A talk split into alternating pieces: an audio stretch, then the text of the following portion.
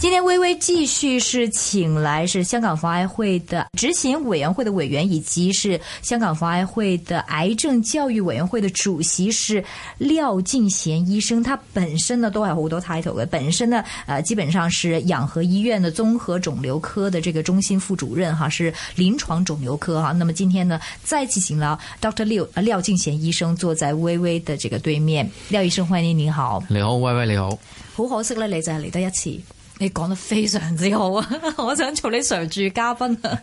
OK，呃，上一集呢，如果大家沒聽到呢，這個廖醫生怎麼講這個大腸癌啊、請你一定上網，香港電台嘅網頁好好嘅，擺一年嘅，隨時可以嗯聽。所以你聽翻你自己嘅訪問啦，擺一年可以聽嘅。OK，一嗯定要上我哋嘅網站你嚟聽翻，同埋我哋又有埋 podcast 嘅美麗人生嗯啊，聽翻係啊廖醫生，廖醫生怎麼樣說？誰會有大腸癌？大腸癌有什麼時候？開始檢驗有什麼症狀都非常非常簡單、非常清楚嘅，而且大腸癌最最重要是什麼呢？是從二零一一年已經成為了香港的 number one 最常見最嘅癌常症見癌症，啊殺手就係 number two。係 OK，好，那麼但是在節目的最後呢，其實我們在講遺傳不遺傳嘛，你曾經啊、呃提到，就是說啊、呃其實有個叫做 HNPCC 咁嘅遺傳因子喺度咧，你可能機會大啲。咁我話咦，咁我可唔可以直接？驗一驗我自己有冇 HNPCC，跟住可以知道自己可能有唔同嘅癌症，咁再做其他嘅檢查。我記得係最出名嘅例子就係 Angelina Jolie 啦，咁佢啊佢阿媽有啊癌症啦，咁佢覺得佢自己將來咧就會有好大機會有乳癌，切咗自己嘅乳房，跟住整埋個手術啦。所以呢個令到很多嘅全球女士都開始唉擔心，我都話咦咁我雖然我媽冇啫，但係咪都要 check 一 check 啦咁樣？那是不是我們要 check 下我哋 DNA 有冇呢啲癌症喺度㗎？有冇得 check 㗎？誒、呃我我個睇法就咁樣嘅。嗯，喺 Angelina 嗰個 case 嗰度咧，佢俾我哋睇到一啲嘢就係佢係佢媽媽有病啦，佢自己 check 到自己係有嗰個 genes 啦，又知道自己誒、呃有乳癌嘅風險高，同埋採取嗰個方法就係預防嘅切除啦咁樣。是喺腸癌嗰度咧，就唔係誒直接係咁樣。頭先我哋都講過咧，就誒喺、腸癌嗰度咧，我哋多數係講緊五十歲以上嘅腸癌，而真係有因為遺傳而我認識到亦 check 得到嘅遺傳嘅因素啦。係講緊五個 percent 到嘅啫，仲、有有成十個 percent 咧係有家族史，而我哋揾唔到咩原因嘅。呢五五個 percent 裏邊咧，有四個 percent 係講 HNPCC 啊。我自己嘅個人睇法咧，就亦都喺個誒。呃呢個癌症嘅嘅認識嘅裏邊呢個共識裏邊都唔係建議普通嘅人呢走去驗自己個有冇呢啲基因嘅。咁、個建議通常係點樣呢？係建議有家族史係有呢、一個誒、呃、腸癌。嗯。尤其是有腸癌嘅病人呢，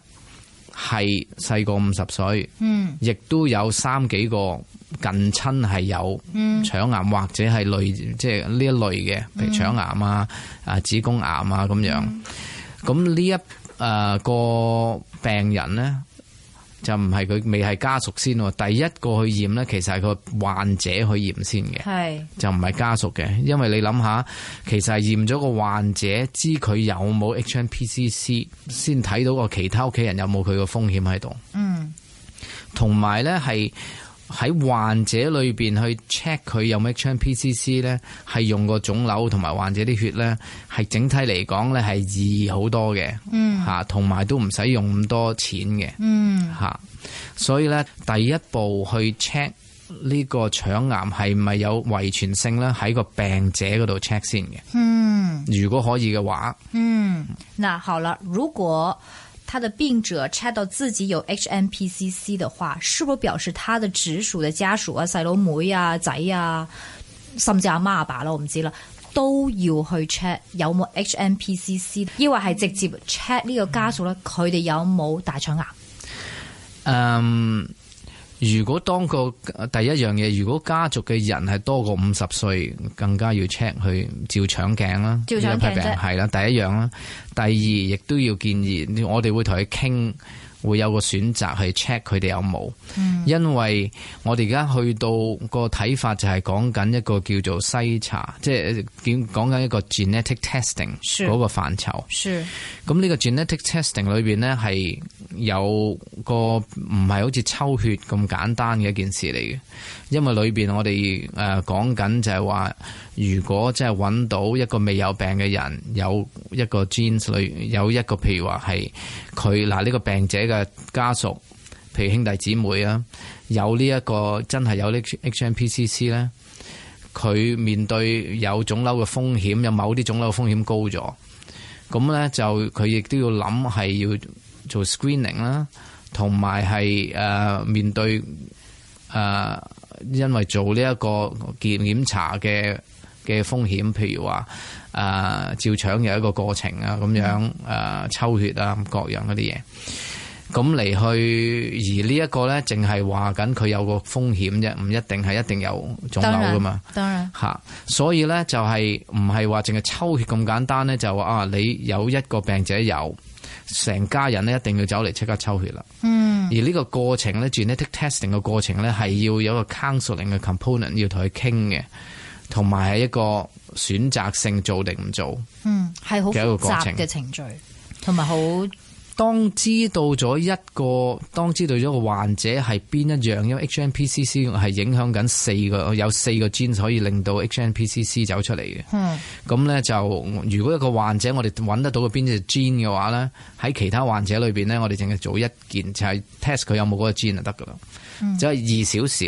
即係喺個患者嗰度，即係喺其他屋企人嗰度，患者揾到咧，其他屋企人嗰啲度咧係易少少。如果你患你完全冇個患者嘅話咧，要做四個 gene 喺一個人嗰度咧，咁就呃複雜同埋好比較貴嘅一件事嚟嘅。嗯，但是我比如说知道我的亲属有呃 HMPCC 的话，那所有的这个家属都应该验所有嘅家屬都應該，我哋會同佢傾。傾有個選擇驗唔驗，因為呢一個係一個選擇嚟嘅。主要係 cause 嘅原因。 cause 係一個原因啦，我相信。第二樣嘢就係話誒個誒、呃有啲人會未必會想知道呢一啲嘢。仲有就係知道咗之後，佢個取態係點樣？即係話哦，原來知道佢真係有嘅話呢，就代表可能要進入啊定期要照腸啊，照其照誒、呃其他嘢啊。嗯，咁唔係話所有人都會心理上咧已經準備得好嘅。哦，而且嗰所以啲未必係代代表你有會病噶嘛，你但係呢講個得就壓啱，係力好大，講係，仲有心理上嘅壓力啊。係啊， 所以冇咧就辦法係出病嚟。OK，講 完了這個呃跟 DNA 有關的之後呢，我想問問哈，現在一般來講，這個比如說我們在你講五十歲之後做呃做檢查嘛，但比如說你建議多大年紀接受大便驗血呃測試呢？要我覺得都係五十全部都係歲，係誒、呃就開始接受檢查。嗰、個隱血嗰個檢查咧係誒幫助我哋喺一個一大班人裏邊去再篩查邊一啲風險高啲嘅。嗯去照腸鏡，因為如果揾到有隱血嘅話，佢都要照腸鏡嘅。明白啊！一般嘅死亡率，我哋香港 number two 啦，next 嗯 to 肺癌啦，咁係幾多發現第幾期大概就比較好高咧？嗱，咁誒、呃其實個腸癌我哋分一二三四期嘅嚇、第一期嘅腸癌咧，其實腸癌嘅嘅嘅分嘅期數就係佢食咗落去嗰個腸壁有幾深嘅分別啦，有冇呢一個腸周圍嘅淋巴嘅轉移。嗯如果食得比較深嘅係第二期啦，比較淺啲係第一期啦，有啲叫零期都有嘅，早好早期揾到嘅嗯嚇但係息肉嚇。開始嘅，誒係呃識嘅開始嚇，咁、如果佢冇穿破咗一個我哋叫誒、呃 basement membrane 嘅話咧，係零期嘅，嗯嚇，咁樣咧就誒咁、一期啦、二期啦、三期、三期嗰啲咧就轉移咗去附近嘅淋巴嗰度啦，嚇、四期嘅腸癌其實嘅意思即係話佢已經唔係局部，佢已經轉移咗去其他地方。淋巴都唔止，淋巴係一個，我哋係講緊喺腸附近嘅淋巴，哦沿住血管嘅淋巴咁樣嚇。咁咧，如果佢係轉散咗其他地方，包括係去咗肝啊、去咗肺啊、去咗骨啊，其他地方嘅淋巴，包括係頸嘅淋巴，已經唔係同一個個唔係喺個沿住腸嗰啲血管嗰度咧，其實已經轉移咗，轉移咗係第四期。第四期呢，大部分嘅人我哋係講緊腫瘤嘅控制，唔係一個根治性。嗯，咁但係咧呢幾即係年控制性係控制性，誒、控制延長延長生生命命嗯同埋呢一個症狀嘅處理。但係呢誒呢十零年呢，我哋睇到一樣嘢呢，就係、有一有一組特別嘅群組，嗯就係佢喺個腸癌淨係轉移去個肝，嗯或者轉移少少去個肺。嗯而呢一批人呢，我哋有諗到計仔去切除埋轉移咗嗰啲地方，嗯，尤其是喺個肝嗰度。肝係可以生啊翻係咪呢一批人生係一個原因啫，而呢一批人呢，係有細嘅機會係可以根治到呢個病。嗯整體嚟講呢，如果係腸癌轉移去個肝，而我哋又諗到計仔切除個腸，又切除埋肝轉移嗰部分，呢一批人整體嚟講個長時間，即係即係誒、呃、長時間嘅生存嘅可能性，講緊三十個 percent。但係如果你講緊真係第四期轉移咗，我哋唔係講緊誒，我哋係講緊腫瘤嘅控制啦、症狀嘅控制啦，五年嘅存活咯，我哋講緊少過五個 percent。嗯哦所以你要睇到個分別好大。 ，OK，所以第三期呢？第三期呢，就係、嗱，我哋點樣做呢？第三期嘅腸癌我哋係切除預後化療，嗯咁五年嘅存活率我哋講緊七十幾個 percent 嘅而家嗯嚇嚇。第二期就係切除喺適當嘅病人裏邊化療建啫議化療，邊啲係適當啊？第二期我哋都分風險高啲、風險低啲咁樣。風險高啲我哋要睇嘅，睇個個病人嚟嗰陣時，最初有冇腸塞啊？跟住就有冇呢一個喺個病理報告裏邊有冇其他特別嘅嘢，包括係啲淋巴夠唔夠啊？嗯佢嗰個分化性係點樣啊？佢嗰啲誒誒個腫瘤附近嗰啲細細嘅血管裏邊有冇誒、呃有冇腫瘤喺度啊？嗯各樣各樣，令到我哋去評估呢個病人嘅風險係咪高啲？我哋個個評當個病人嘅風險高啲，我哋建議用化療。嗯但係如果第二期嘅腸癌即係冇轉移去呢一個誒淋巴嗰度呢，而又冇呢啲情況嘅話呢，係唔需要化療嘅。明白嚇。一提起化療，第一期就係淨係做手術就得㗎啦。嗯明白。一提起化療嘅話，大家都有啲驚嘅，係係嘛啊。你講下呢個化療啊。嗱，化療咧，其實呢十幾二十年咧，喺腸癌裏邊咧有一個好大嘅轉變。嗯有幾樣大嘅轉變，第一樣就係化療嘅選擇唔同咗多好多，嗯由呢、個誒、呃打針嘅化療去到加埋有啲口服嘅化療，有唔同種類嘅，仲有打針嘅化療呢，有誒、呃最少有兩隻係好有好好活躍、好有效嘅藥，仲有標靶治療。嗯嚇。咁樣，所以個個第一個選擇多咗好多嚇。第二就喺研究裏邊呢，我哋都認識到呢，適當嘅人用化療呢係有效，譬如喺第三期嘅腸癌裏邊呢，有效減低復發嘅可能性。嗯嚇，就算喺第二期適當嘅人裏邊，亦都會減有誒、呃可以減低個復發嘅可能性。嗯喺第四期嘅腸癌裏邊，化療同埋適當嘅標靶治療呢，我哋睇到個生存中位數，你講緊二十年前同而家，我哋係講緊成四五倍嘅分別，哦，以前係低咁多㗎。係、啊即係以前我哋講嗯即係個緊藥十物零嘅二十改進年係得一一款藥，而家我哋講緊好多款嘅藥，同嗯埋有標靶，所以整體嚟講，嗰啲藥嘅效果好多。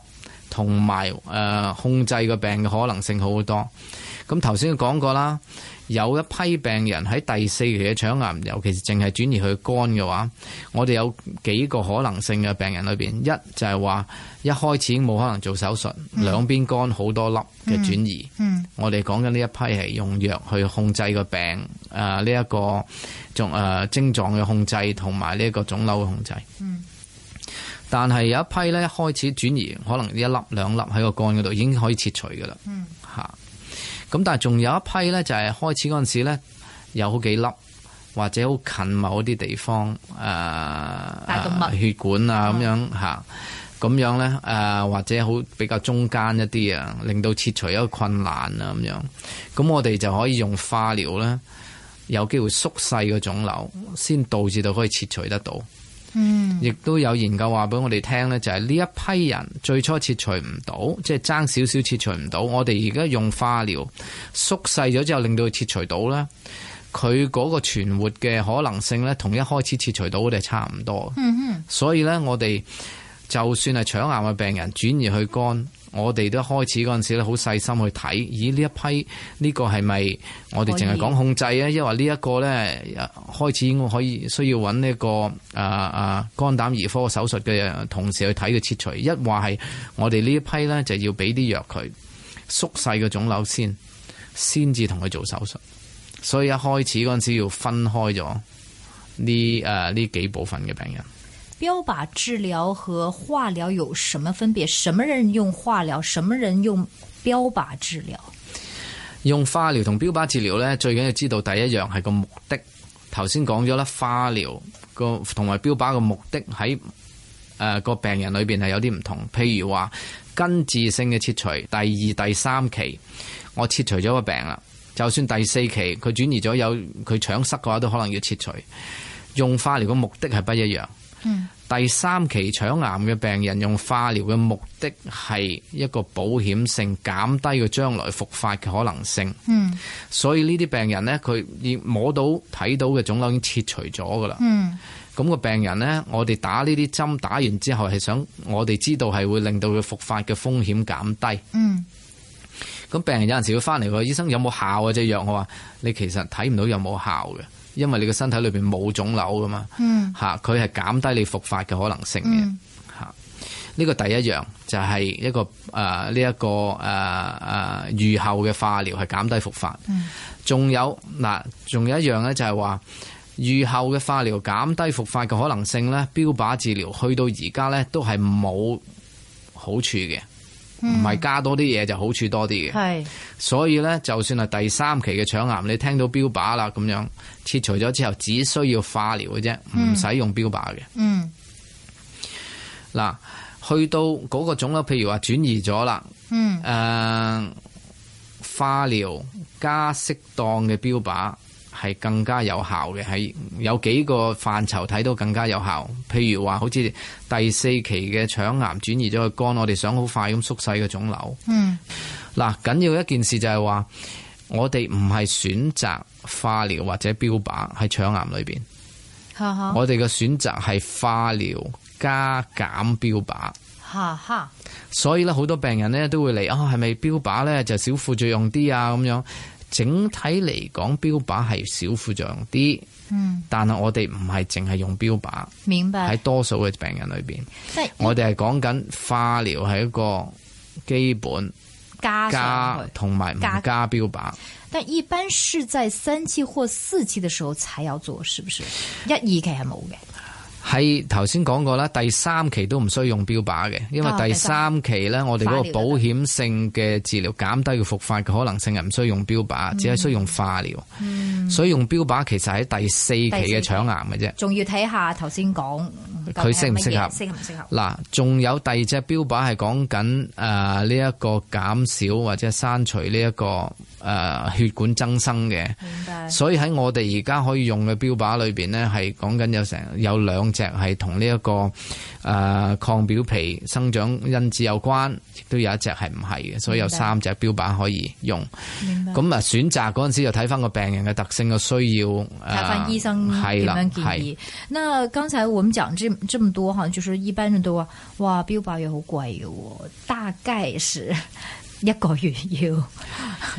標靶藥係好貴嘅嚇，但係咧幾多錢就誒、嗯係標靶藥係真係個誒睇下你用邊一隻標靶藥啦，同埋睇下嗰個病人嘅體重啦，因為標靶藥咧係誒有一啲係用佢嘅體重去計啦，有啲係用呢個高度體重去計咁樣，所以誒、呃重啲高啲嘅人誒、呃份量就多啲用份量又多啲，因為跟翻住佢嗰個咁我哋。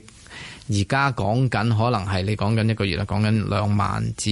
可能三四萬嗯咁就睇下用邊一啲標靶藥，同埋我都時時講。誒嗰、個最緊要一開始已經知道用藥嗰個目的係乜嘢嗯，嚇然後這要吃多久呢嗱， ？Forever，啊兩隻喺腸癌嘅標靶藥都係打針落去嘅哈哈嚇，，要打唔多係久呢？嚇？咁所以頭先就講講咗就話嗰個目的係乜嘢？哈，嗱，假定有幾個目的嘅嗯，第一個目的就係我想腫瘤嘅控制，而哈哈，呢一個咧睇落去都唔會係有我哋會有切除得到噶啦。嗯，嗰個咧就誒、呃、會同化療一齊用，誒、呃、會用一段時間，好段月計咁樣用。如果當佢有效嗰陣時，會繼續用。有啲誒、呃多數嘅病人咧，可能去到幾個月之後都覺得嗯化療嘅副作用開始大啊，咁就可以減咗一啲化療落去嘅，即係話唔使用兩隻藥，改改用一隻藥啊。嗯啊、繼續標靶係一個諗法啦，咁樣，嗯所以誒、呃個目標要要清晰啦，就係話講腫瘤控制、症狀嘅控制。咁去到一段時間，有啲人可能會選擇會停一停嗯嚇。嗯誒咁嗱，呢個一批啦，第二批就係當嗰啲藥冇效，嗯即係我打打下針，咦佢沒藥過之前，咁嗰陣時要轉藥。嗯，OK，所以這個蠻複雜的。不過我覺得這個有關這個大腸癌，就是呃未必要衰到知道究竟係我應該用邊隻嘅藥，因為唔需要我哋知嘅，係由醫生嚟做呢樣 嘢，係嘛？所以我覺得最重要就是，其實這兩集就是跟大家講大腸癌在香港已經 number one 了。OK，大家要非常留意，五十歲以上最起碼要檢查一次。如果是沒有的話，十年之後再檢查；如果有的話，呃大家快快啲揾下廖醫生噶啦 ，OK，或者其他醫生啦。那麼呃，即係什麼人呢？容易得呢？年紀大啦，食嘢肉類紅肉類多啦，唔唔運動啦，或者係遺傳啦，種種都會有。OK，仲有一樣就係但係體重啦，我哋會建議就係喺誒除咗減低肉類誒、呃或者尤其是紅肉之外咧，就係、為做運動啦，同埋體重。我哋希望個體重我哋有個 index 嘅，好似個我 index 係 BMI。係啊咁喺嗯誒中國人裏邊，我哋想個 BMI 大約係二十二點九或以下。嗯，二十二點九或以下。對 OK，嗱，唔係淨係去到零啊最好噶，其實佢即係即係唔係唔係唔係要好瘦嘅，不過喺上限呢，就係希望係二十二點九度。 OK，如果太好太胖，就胖的人也會容易得大腸癌，就機會大啲。係好吧好呀 o k OK。那么这两集呢，非常感谢是来自香港防癌会的执行委员会的委员，也既是方啊、香港防癌会的这个癌症教育委员会的主席，是廖敬协医生，讲的非常精彩，讲讲这个什么人容易得大肠癌，我们应该怎么样做，然后有什么样的治疗方法，啊第一期、第二期、第三期、第四期啊，然后标靶药和啊、这个化疗有什么分别，讲得非常之好哈。非常感谢是廖医生来接受我们的访问，谢谢你，廖医生。多謝你。